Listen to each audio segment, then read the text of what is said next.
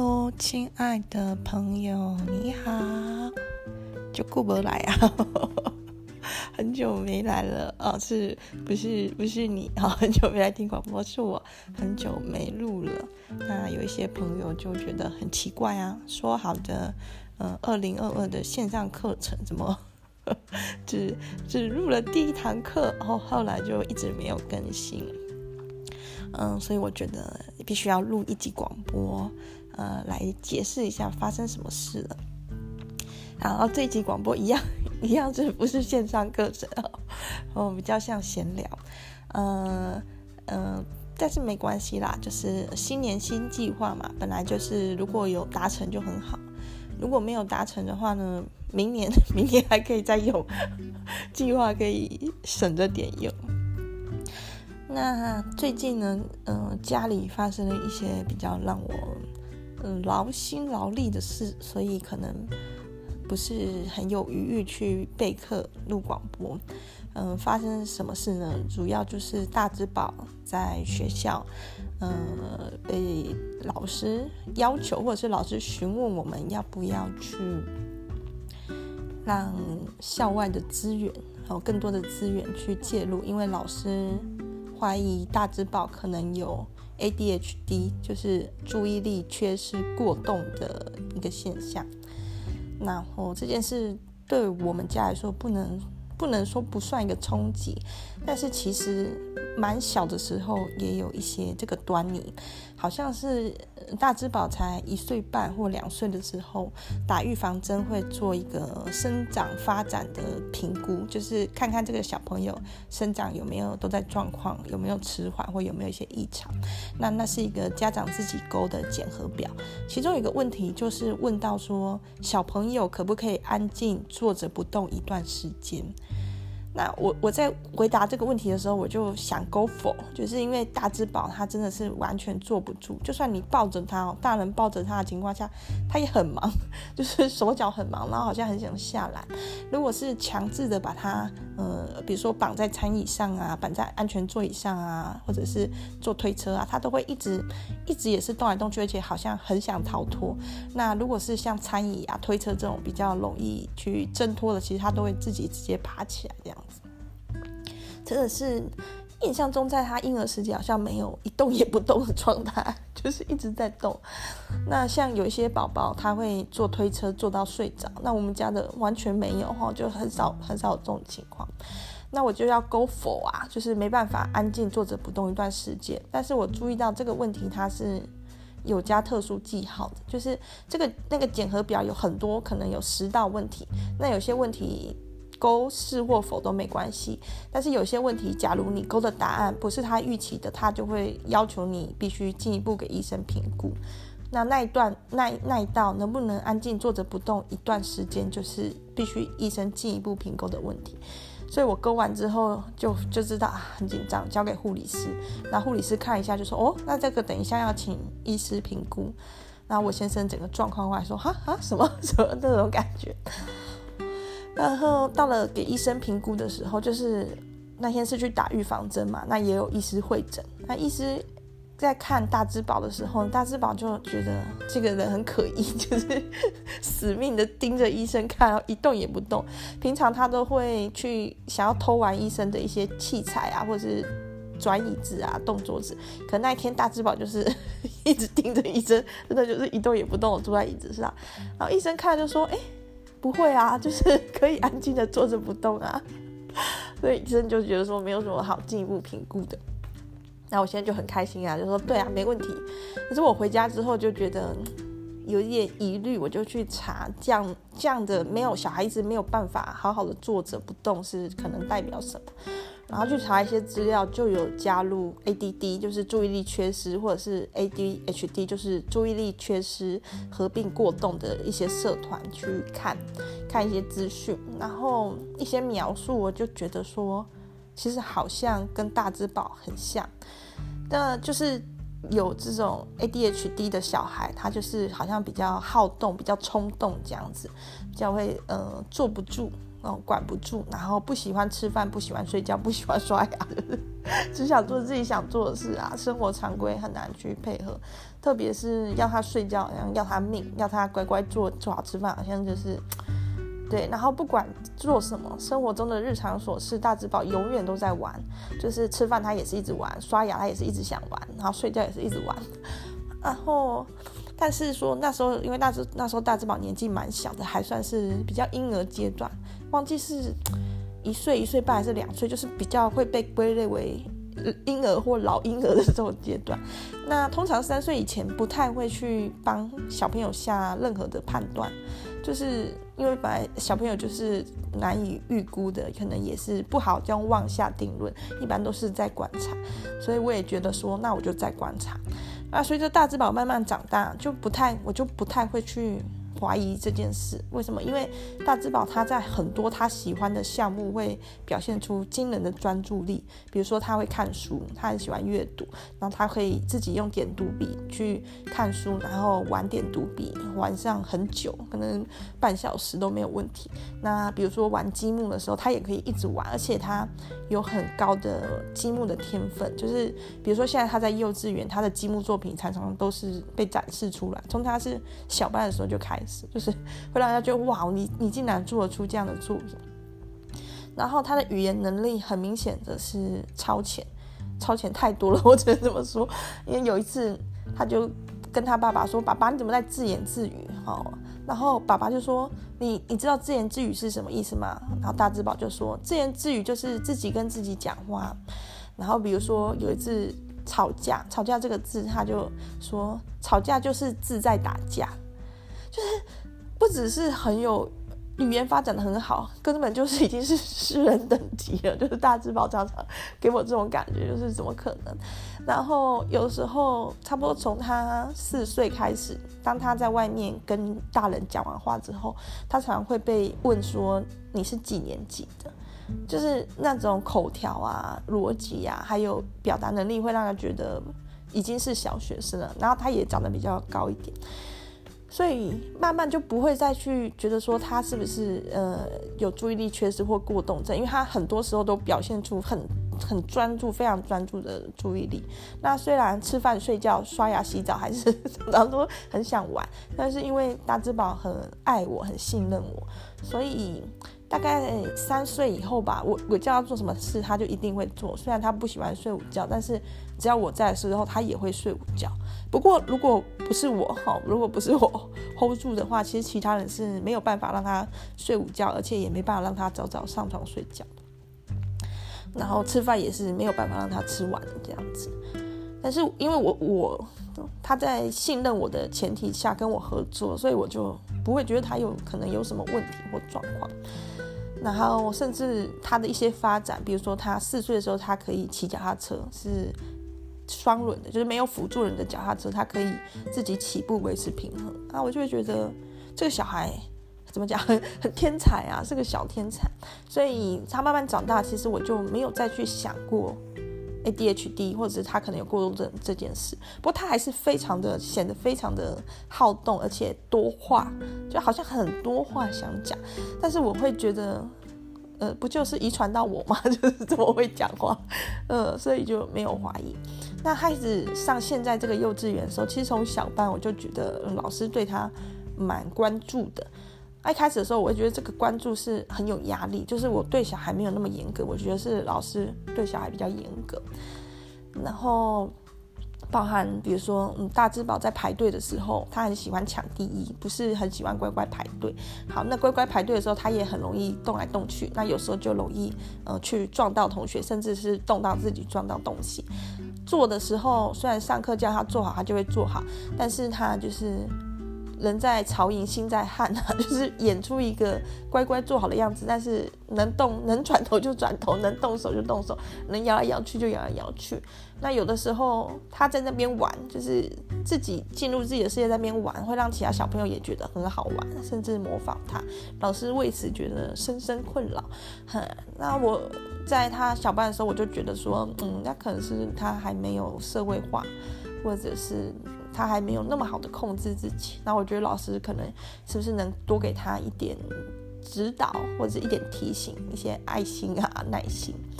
那到了中班的时候还是比较倾向这种状况，因为一般随着小朋友年纪越大，他的社会化应该会表现得越好，越能服从规范。但是看起来宽宇是、哦、不是把名字讲出来，看起来大智宝他是越来越喜欢抢第一就是在这个社会化的过程中，他还是蛮保有自己的很多想法。所以前阵子老师就询问我们的意见，就是要不要我们同不同意让政府安排一个叫做安置鉴定，就是派专业的人员来看看这个小朋友是不是有状况，那是不是需要进一步的给更多资源去、呃、学龄前去给一些辅导协助。哇，当下听到的感觉真的觉得怎么怎么会呢是我们这么棒的宝贝。那其实我我之前就是不是很喜欢老师常常去呃当着小朋友的面跟家长讲小朋友的一些缺失，因为我觉得小朋友他也是有他的一些感受，他可能会怕、啊、就是 我, 我是不会因为老师讲了小朋友在学校的一些表现不好就是怎样，可有些家长其实会回去打孩子骂孩子的。那像我如果、呃、听到老师反映我们大智宝在学校的某一些行为的话，是我是会回家的时候跟他问清楚是怎么回事，他是怎么想的。那如果真的是比较不当的行为，比如说坐在椅子上摇来晃去然后摔下来、哦、就会告诉他这样做其实不安全不好，下次最好不要。但是我并不会因为这样再进一步去比如说惩罚他什么，因为我觉得那对小孩子来说上学就会太痛苦，压力就会太大。那我反而是会一直给大智宝一种观念，就是爸爸妈妈是听你的。好，就是当然你有一些不良的行为我们可能或是比较危险的行为我们可能还是要想办法去纠正嘛， 改, 改正，但是爸爸妈妈是相信你是很棒的小孩，这样子不会因为哦小智宝小智宝现在在旁边睡觉，给他拍拍拍拍拍，不会因为老师说了什么就影响爸爸妈妈对你的观感，就是我们就是很爱你这样子。那所以当第一时间老师跟我提到这个安置鉴定，而且之后会请心辅老师会请辅导老师进校园的时候，我是觉得、哦、天哪怎么就是怎么对我们家孩子那么严格啊。不过老师是有他的专业也有他的耐心、啊、那有提供给家长很多的资料，就为什么他会怀疑这个小朋友可能有一些需要更多协助的地方，那就有给我们一个评核表。其实我很久没有去做这个行为的发展的检核，因为我就觉得呃没有什么好好评量的啊，不就是发展的很超前嘛。但是嗯，很会拼积木很会说话很会看书那是一回事，就是在喜欢的事情上很有专注力是一回事，真正去看这个小朋友他有没有注意力缺失是在一些、呃、日常琐事或者是不喜欢的事觉得无聊的事，大人要求他做的事团体要求他做的事情上，小朋友有没有办法去合作。也是说小朋友他的脑应该说每个人的脑都会有一些很原始的欲望跟冲动嘛，看到美食就很想吃，但是我们可能会觉得哦，现在不能吃东西，或者是、啊、吃东西之后体重会增加所以不吃，我们会有一个后续的控制能力。那 A D H D 的小朋友他就是对于未来的事对于比较长远的事或者是、嗯、不是那么立即的事不是他感兴趣的事，他的那个控制能力就特别弱、哦、这才是 评, 评量一个小朋友他会不会可能有 A D H D 的指标。那、啊、不过像这种学龄前的小朋友真的是不需要太早去、嗯、下一个诊断，因为、嗯、学龄前的小朋友也不太也不太会去倾向用药物治疗啦。所以、呃、如果像我们这样子像老师这样子怀疑我们大智宝可能有 A D H D 的话，是在父母的教养方面去做一些调整。首先就是、哦、这也是老师给我们的建议，就是要多带他去运动、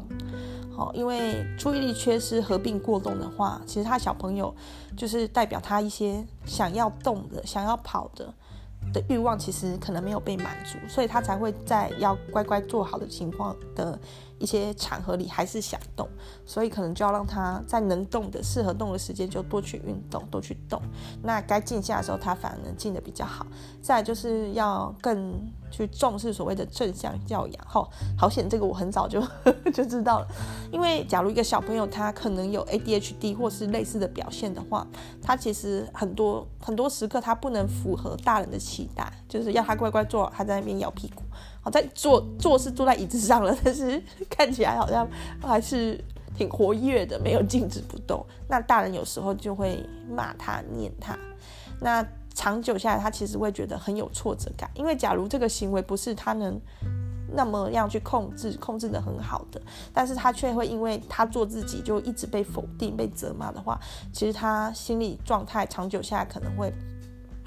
有一些难以调适。所以 A D H D 的小孩其实他长大之后去吸毒或者是误入歧途的比例可能性就会比一般的小孩来得高。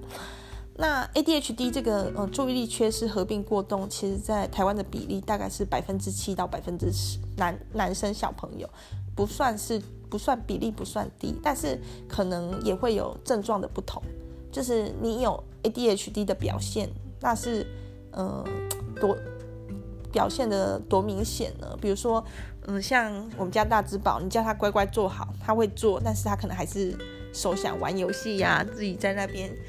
微跳舞啊。那可能对于有些小朋友，你要他坐好，简直要他的命，他就是没办法坐下，他就是要跑来跑去。所以可能还是在这百分之七到百分之十，还是会有程度的差异。那比如说呃注意力不集中，那像我们大只宝的话，他有兴趣的东西他注意力可以非常集中，甚至可以到浑然忘我。比如说当他开始玩积木的时候，真的是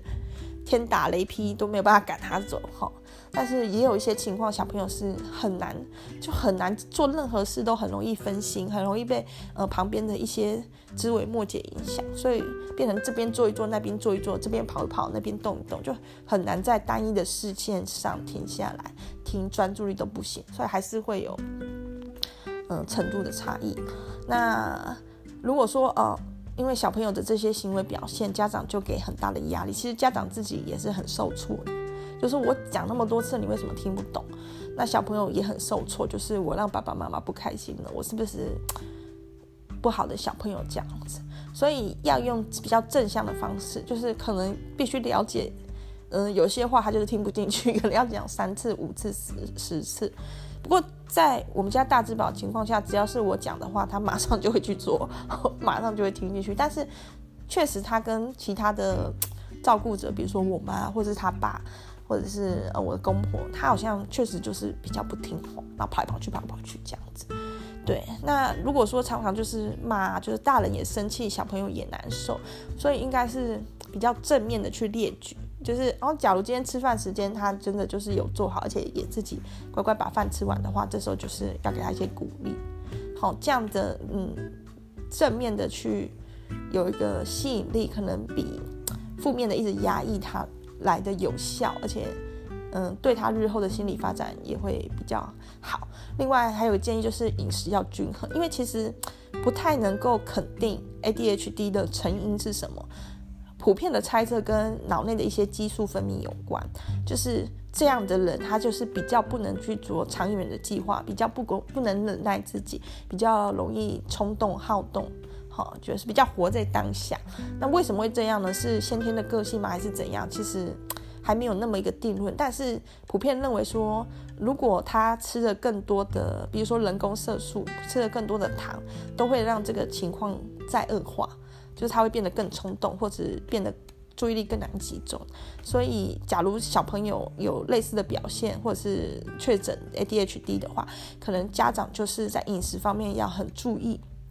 要尽量不要给他吃人工合成的食品，事实上本来就最好不要吃这些一堆什么添加物四 pro 鸟嘌呤啊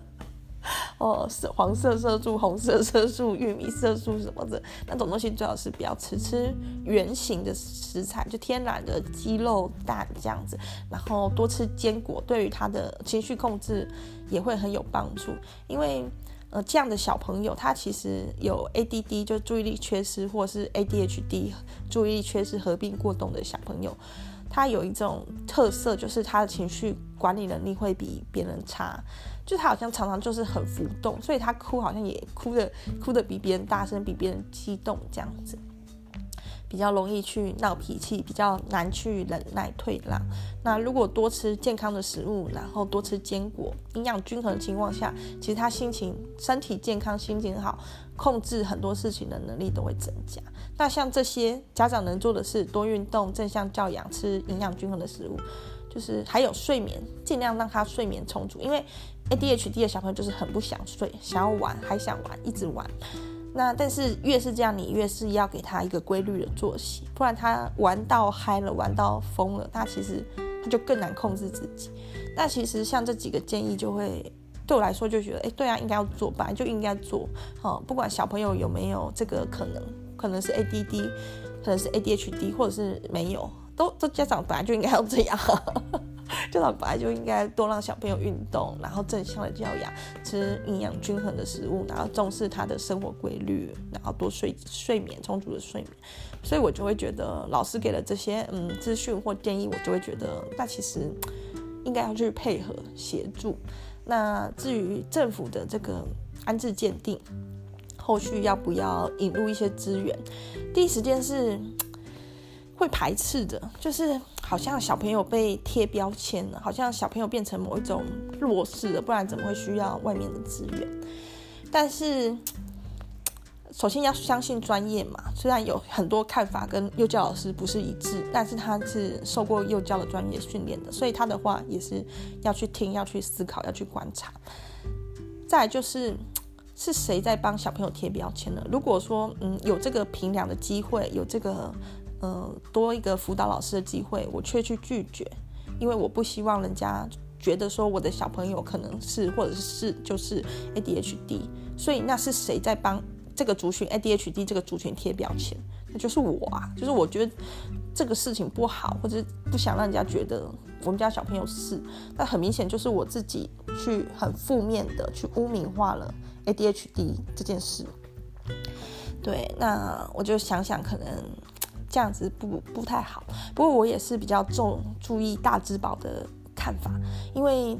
确就是如果安置鉴定之后的结果是需要有老师来协助，外面的老师来协助的话，每个星期大概会多一个半小时到两个小时的时间是会有校外的老师进来，就是比较专业的这些心辅、哦、心理辅导人员进来观察以及协助大智保。那这样子他会不会觉得、哦、他跟其他小朋友比较起来很特别，或是他会不会觉得受到拘束，可能因为他很喜欢玩一些像积木啊或数学区之类的游戏，会不会影响到他、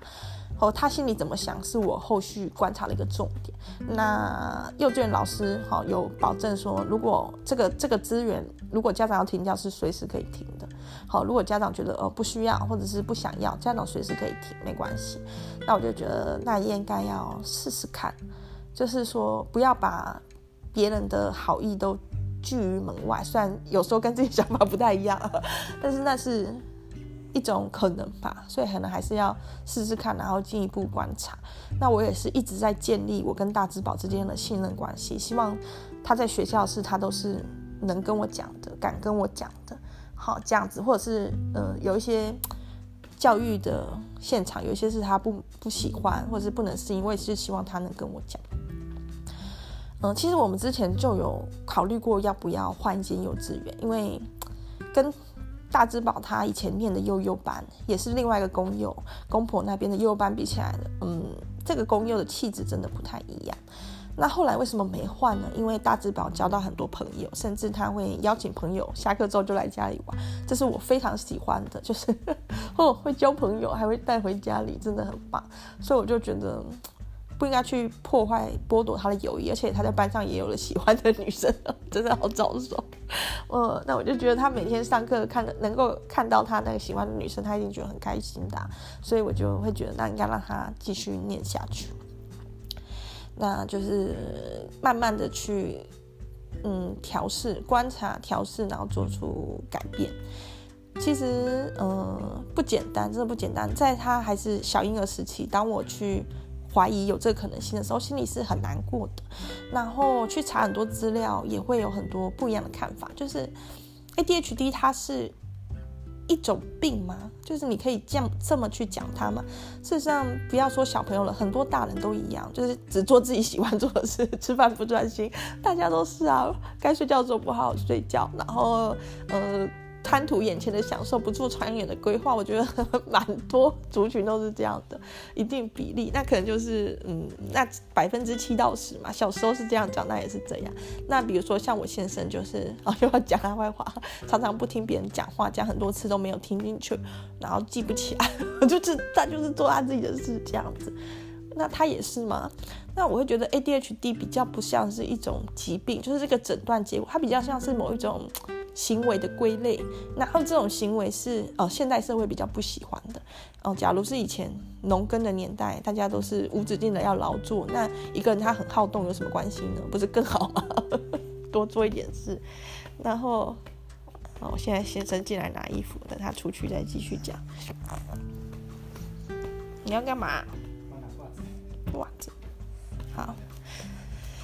对，那像以前有一些部落是会有所谓的战士文化的，那这样子一个呃很冲动、很好动、哦、或者是嗯、呃、嗯呃情绪上比较有情绪的人，他就可能会成为一个战士啊，就未必不好。但是现代社会是比较文静的社会，就是小朋友有很多时间必须呃待在教室里面念书，甚至下课也要学习。那将来出社会也可能做的是办公室的工作，写程式或者是工程师、实验室之类的，也是常常都必须一动也不动。这时候一个非常高度的注意力，不能分心，就变得很重要。对，那所以说我会觉得它可能并不是 A D H D， 并不并不能说是一种病，而比较像是一种一种类型的人。那其实学龄前的小朋友是不太会去讨论这个用药的可能性，但是学龄后上小学或是上国中，有些被诊断是 A D D 或 A D H D 的小朋友其实会加入药物的治疗。那我对这方面还没有说很能接受，因为有一些药比如说利他能那种过动症或者是注意力缺失的小朋友的用药是很可疑的，我真的只能这么说，很可疑。甚至国外就是安非他命就在出现在过动症的小朋友的药物里面。那服用药物之后通常都会有很明显的改善，立即的很明显的改善，就是小朋友就不会跑来跑去了，就会乖乖的做好了、呃、念书都念得下去，然后小朋友的行为就表现得很符合大家的期待，成绩也会进步很快。这种案例你随便上网查都可以查到一堆，然后就会劝家长说不要排斥用药，就是不要 A D H D 或 A D D 却排斥用药，用药好处多多这样子。但我真的很怀疑这个东西，因为我们家有人长期服用精神科的药物，就是我爸爸，他有躁郁症，所以他是已经服用了好久年好久了，应该有十几年了。从他被诊断出躁郁症开始就在服药，那中间他有一度想反抗想断药，那一旦他不乖乖服药，他就会行为就会很脱序，特别是他要躁起就是躁动起来的时候，他会很失控啊，然后也有点精神分裂的感觉，让让周围人很难受。所以我们是盯着他服药，就是希望他持续的服药。那服药的结果，他的情绪就变得比较温和，甚至可以说太温和了，有时候觉得他好像一种植物的感觉，就是真的就是这样活着，然后睡眠时间很多，胃口也很好，然后就有变胖。那当然可能在家人或是周遭的人照护者会觉得太好了，呵呵，这个药太有效了。可是你从某一种角度来看，就是我我会觉得，那我爸还是那个我爸嘛，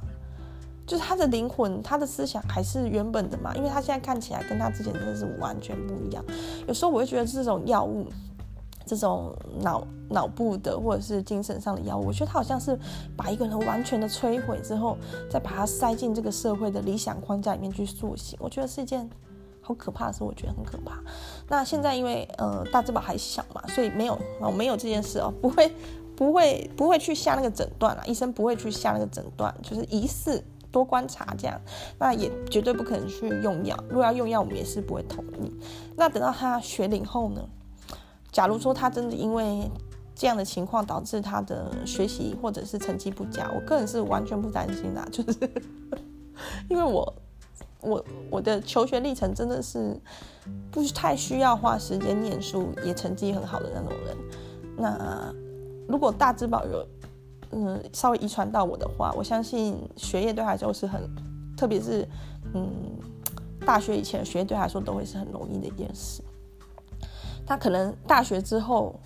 比较难，可能要做很多的嗯推导、哦、因为其实大学以前真的是你记忆力好的人，你成绩就会好啊。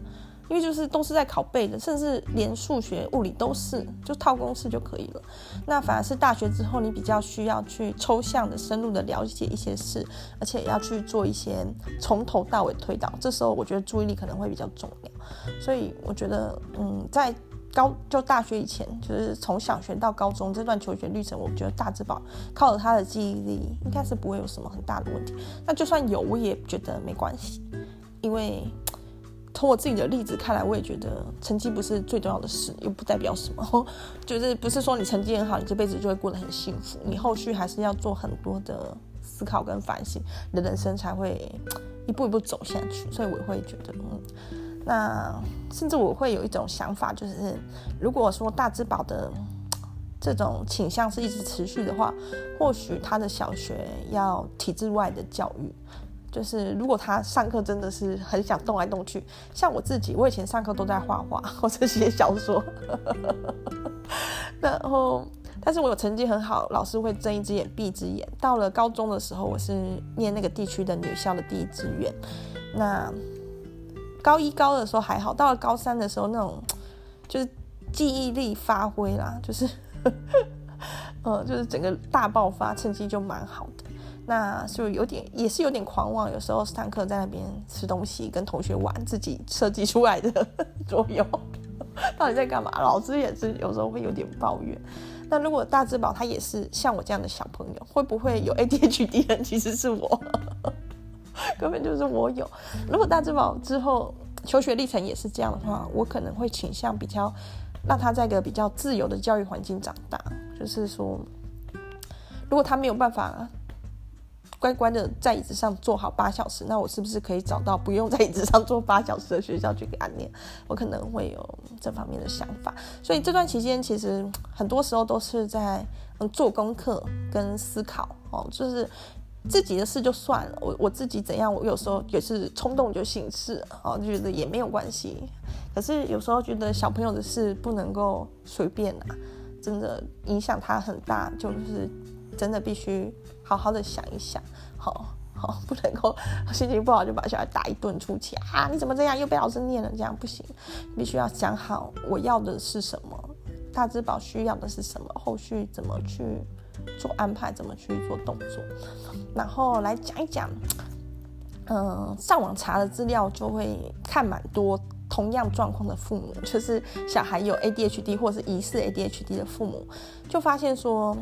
跟我很像，特别是这种小朋友在婴幼儿时期好难带，就是地狱来的。我们那时候会叫他狂婴儿或地狱来的婴儿，那我们从来不会这样叫弟弟，就是很明显就不一样啊。那像弟弟他要睡觉的时候，基本上有时候坐着推车就会睡着，或者是被你抱着不小心就会睡着，因为抱着弟弟的时候他是不动的。好呃、所以有时候不小心他就睡着。那抱着宽裕，不是有讲出名字，抱着大之宝的时候他会一直动一直动、呃、他怎么可能睡得着？那有的时候到了睡觉时间，弟弟的作息是蛮规律的，大概早上十点会有一次小睡，下午三点会有一次小睡，然后晚上九点是进入夜间的长睡眠。到了该睡觉的时候，基本上你跟他说弟弟睡觉咯，然后牵牵走去房间，他就他就给你牵着走去房间了。哦，总是在大之宝身上从来没有发生过，每次都是死命的抵抗，好像好像是在对抗这世界的不公不义一样，像在对抗父母，真的就是这样。那我看了就发现，哎，很多父母都有同样的感觉，就是婴幼儿时期真的好难带，然后好好动，好容易受伤。对，那但是随着慢慢长大，有时候那个状况会慢慢改变。那有一些父母其实他会其实蛮感激的，就是他他的小孩是过动症，但是他很感激，就是嗯，在那么多的疾病跟可能性里面，好险是过动症，然后父母够正向，给予更多的关关爱跟协助的话，通常小朋友都还是可以好好的度过。好、哦，就是。呃身心灵都还是能够健康的发展到长大。一般到长大之后，合并的过动就会消失，就是大家长大都会变懒就早上都会不想爬起来，都会很想睡觉，很想躺着，大部分都是这样。但是这个注意力缺失有的时候还是要下一点苦心去协助他，然后才能让他变成一个比较专注的人。不过这方面就慢慢的去努力。然后看了一些嗯其他人的一些例子经验之后，回想我自己，呃，最近就是好像上个星期还是上上星期吧，去找一个朋友，他生第三胎。那大家听到有人生第三胎就会说天哪，好伟大。但是这个朋友的状况比较特殊哈，佩佩妮哈，佩妮她的三个小孩都非常的乖，但那她还是非常伟大，能够愿意去贡献这个生育率。那她的三个小孩都多乖呢，就是比如说她个弟弟，最近去看她新诞生的弟弟，才满月还没两个月，在亲子餐厅的游乐场里面坐在提篮里面睡觉。就亲子餐厅的游乐场是好像很混乱的啊，就是小朋友跑来跑去尖叫啊，东西丢来丢去，但是这个满月就一个月大的小朋友就在提篮里面自己在那边睡觉，然后睡睡睡睡睡到肚子饿了就起来，然后大便了脸就皱起来，嗯，然后就、欸、然后之后佩妮就带他的宝贝去换尿布，然后喂奶，然后回来又很安详，就是醒着的时候也很安详，很容易自己睡觉，然后醒着的时候也不哭。那我就抱嘛，还有一些朋友也就是很想抱这种小 baby 啊，软软嫩嫩的，被抱的时候就很乖，就给你抱，没有要抵抗的意思。关键是放下来的时候也就乖乖的被放下来了。天哪就是如果是像我这样子比较难带到难带的小朋友，把小朋友从手上放下，好像拆炸弹一样一, 一放下他就会马上爆炸啊，真的。但是我、嗯、佩妮的三宝三宝弟也是非常的乖，实际上佩妮的前两个小孩就很乖，我那时候也是见证了他二宝从、嗯、出生啊到长大。然后常常我们出去玩的时候他就待在提篮里，我就觉得天哪，为什么怎么可能就没有没有没有要抗议的意思。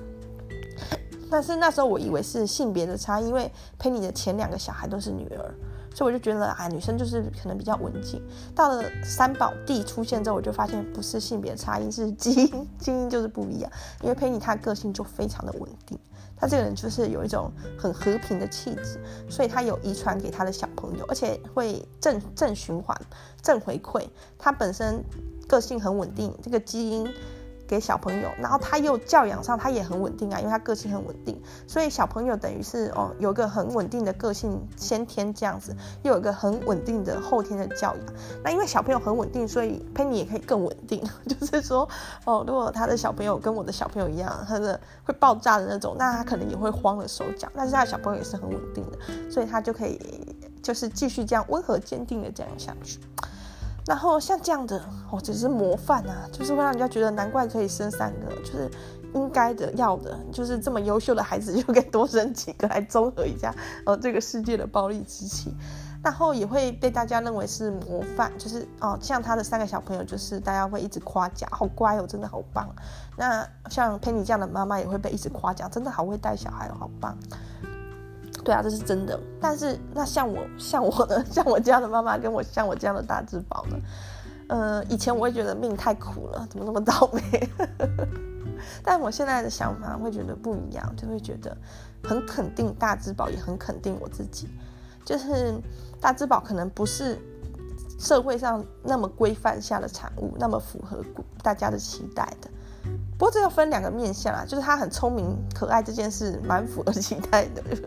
大家都会觉得聪明的小孩比较好，但是他的个性比较冲啊，比较难控制啊，哦，这种比较 A D H D 的表现可能是这个社会比较不乐见的。但是他也很努力的去长大，他一边做自己，一边去跟社会抵抗，或者是某些程度去跟嗯社会去就是进行一些协调、妥协、让步。那哪些地方要坚持到底，哪些地方其实是可以跟大家合作，他会慢慢去摸索，他就是在泪水跟欢笑中成长这样子。那我也是怎么去教这样的一个小孩，怎么去照顾这样的小孩，带这样的小孩，因为像 A D H D 的小孩，你要很小心的避免他去造成自己或别人的受伤，因为他太冲动了，有时候就突然跑出去了。那如果你在马路上这样突然跑出去，那后果真的是不堪设想。所以说怎么去确保他的安全，他可能可以做自己，但是他还是嗯，至少要注意不要伤害到自己跟其他人吧，这样子。那我在这个过程中我怎么去成长，就是不是不太可能就是用原本的我去带这样的小孩，好，那一定是玉石俱焚啊，就是会觉得说啊，跟你讲很多次，你为什么听不懂啊？你为什么不听妈妈的话啊？只是刷个牙，只是吃个饭，你为什么要反抗啊？然后就骂他，然后他被骂就更反抗，然后我就更骂，然后最后两败俱伤，双方都觉得好痛苦。那小朋友也没有也没有很明显的进步，然后家长就觉得累了，真的心都累了。嗯，这样子可能也不是乐见的结果。所以说，一边教他，一边带他，一边我自己也是去成长，而且我也要去思考什么是可以让步的，什么是不行的，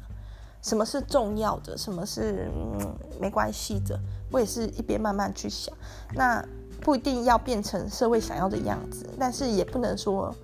呃、完全的反社会。对，那过程中我也觉得我自己也非常值得肯定，就是大吃饱很值得肯定，我也很值得肯定，就算我们不是、哦、社会定义的乖小孩跟好妈妈也一样，因为毕竟来说其他人的看法、哦、你总是很难避免它会一直出现、哦、就是特别是当妈妈的时候，大家好像都很想发表一点自己的见解、哦、这是没办法避免的，但是也要很清楚的知道其他人不是那么重要的、哦、谁才是真正重要的人。我觉得我自己很重要，我的小孩也很重要，所以在思考很多事的时候，就是要去想想这些怎么嗯，让自己去调试的更好，走得下去，怎么让小孩也是一天比一天更好。嗯，对，那、嗯、由于我本人在进行这么伟大的事业、哦、所以没有空教大家怎么健康的吸毒，耽误了一段时间。不过很多事慢慢的还是会步入正轨啊，尘埃落定这样子，还是会找到一个、呃、比较舒适的点、哦、就是每个人都可以在这个生活中找到一个平衡点这样。所以后续还是会继续更新这个二零二二的线上课程，然后这个周五呢要去露营、哦、其实嗯，在小之宝一岁以前我们就去露营过两次了，不过没有带他呵呵，就把他放在家里给我的妈妈给他的外婆带，然后带着大之宝去露，有一点点愧疚，就是露营很好玩，然后大之宝很开心，那可能也会很累，但是一边就有种罪恶感，就是我就把小的放在家里，呵，谢谢阿嬷。但是这一次呢，就觉得说该挑战一下，把小的也带出去，因为小之宝他发展的也很快，然后会走路，然后也很多好奇心，智力也是与日俱增，就是你可以明显感觉到他越来越聪明，所以带去长点见识也好。那这个周五的露营呢，我是订蒙古包，因为我想说天哪，带着一个一岁的小朋友还要在那边煮帐篷，等一下帐篷就那个梗啊，帐篷的那个支柱去戳到小朋友怎么办，或者他调皮把帐篷弄垮怎么办，所以我是订那个露营区有的蒙古包，而且蛮期待的，我想住住看呃，蒙古包长怎样子，会不会很有蒙古人的感觉呃，所以这种呃，这种叫轻露营嘛，就是大部分营区都帮我们准备好，包含炊事的空间，炊事的道具，就煮饭的空间道具跟帐篷都准备好，就人去玩就好。那本来以为自己规划的很完美，没想到天气巨变就首先是桃园地区连日大火，我觉得真的好可怕、哦、是不是消防案件有一些漏洞，因为这是一天一烧，先是美孚，然后接着是家乐福的仓库，然后最近还有一个工业区火灾，然后那个火烧的非常的大，持续美孚的仓库烧了好多天，那像家乐福的仓库大火那天，那个浓烟好像蕈状云一样直冲天际，看真的很可怕。那昨天有传到收到简讯，就是桃园地区的人就是最好不要出门，空污太严重，我觉得天哪，那我礼拜五要去露营的、欸，呃，就觉得很担心。然后天气预报也是星期五有有那么下雨的一点机会，我、哦、不太肯定。那如果到时候空气品质还有、呃、天气还是那么糟，可能就没有办法，还是没有办法带小之宝，还是他那么小，让他去吸空污，就是于心于心不忍。那。可能就还是放在这边，放在家里面给我妈带。但是大智宝应该会跟我们去露营，因为这个费用不能退，就是定金是百分之百，钱已经缴了。再来就是他也大智宝知道要去露营之后，他会很期待。如果后来发生一些不合他期待的改变，他其实会受到很大的打击，会默默的落下男儿泪。这点我就觉得他进步很多，就是他以前遇到事情不合他期待，他会直接原地爆炸啊，不要啊！那现在遇到事情不合他期待，他其实都会暗自垂泪，这样落下很让人心疼的斗大泪珠。所以我就觉得他在进步啊，就是他是 A D H D 或者不是那不重要，因为他不管是怎么样的一种类型的小孩，他就是我的小孩，所以我只看他有没有进步，我有没有让他更好，那这个进步的幅度大不大。好，如果说非常的小，好像没有一样，那可能也是比较需要担心。但确实他就是一天变得比一天更好，而我也能够带着他一天变得比一天更好，那我觉得这就是很棒的小孩，很棒的妈妈，就是对我而言。好，今天这集广播哈，弟弟又是全程睡到尾，中间突然被口水呛到咳了一下。那弟弟最近呼吸道有点状况，我不知道跟空污有没有关，我很担心。那也有可能是感冒，因为这种乍暖还寒的春季哈，哦，感冒人好多。我们家附近的小儿科那个人排到门口，排到门外。那小儿科本来生意超超冷清的，我们去打预防针都不用排队，进去就直接打了，现在竟然排到马路上，好可怕。那最近的疫情，中国、香港、南韩都是一种大爆炸的那种感觉。那台湾真的很感谢防疫团队这么努力，还算是活在成平时代，但是四面楚歌也是，加上春季真的很容易呼吸道感染，这是让人很担忧。那我们来听一下小智宝这个有点为难的呼吸声。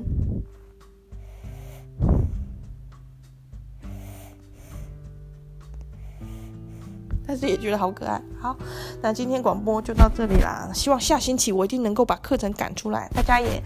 帮我集气吧，拜拜。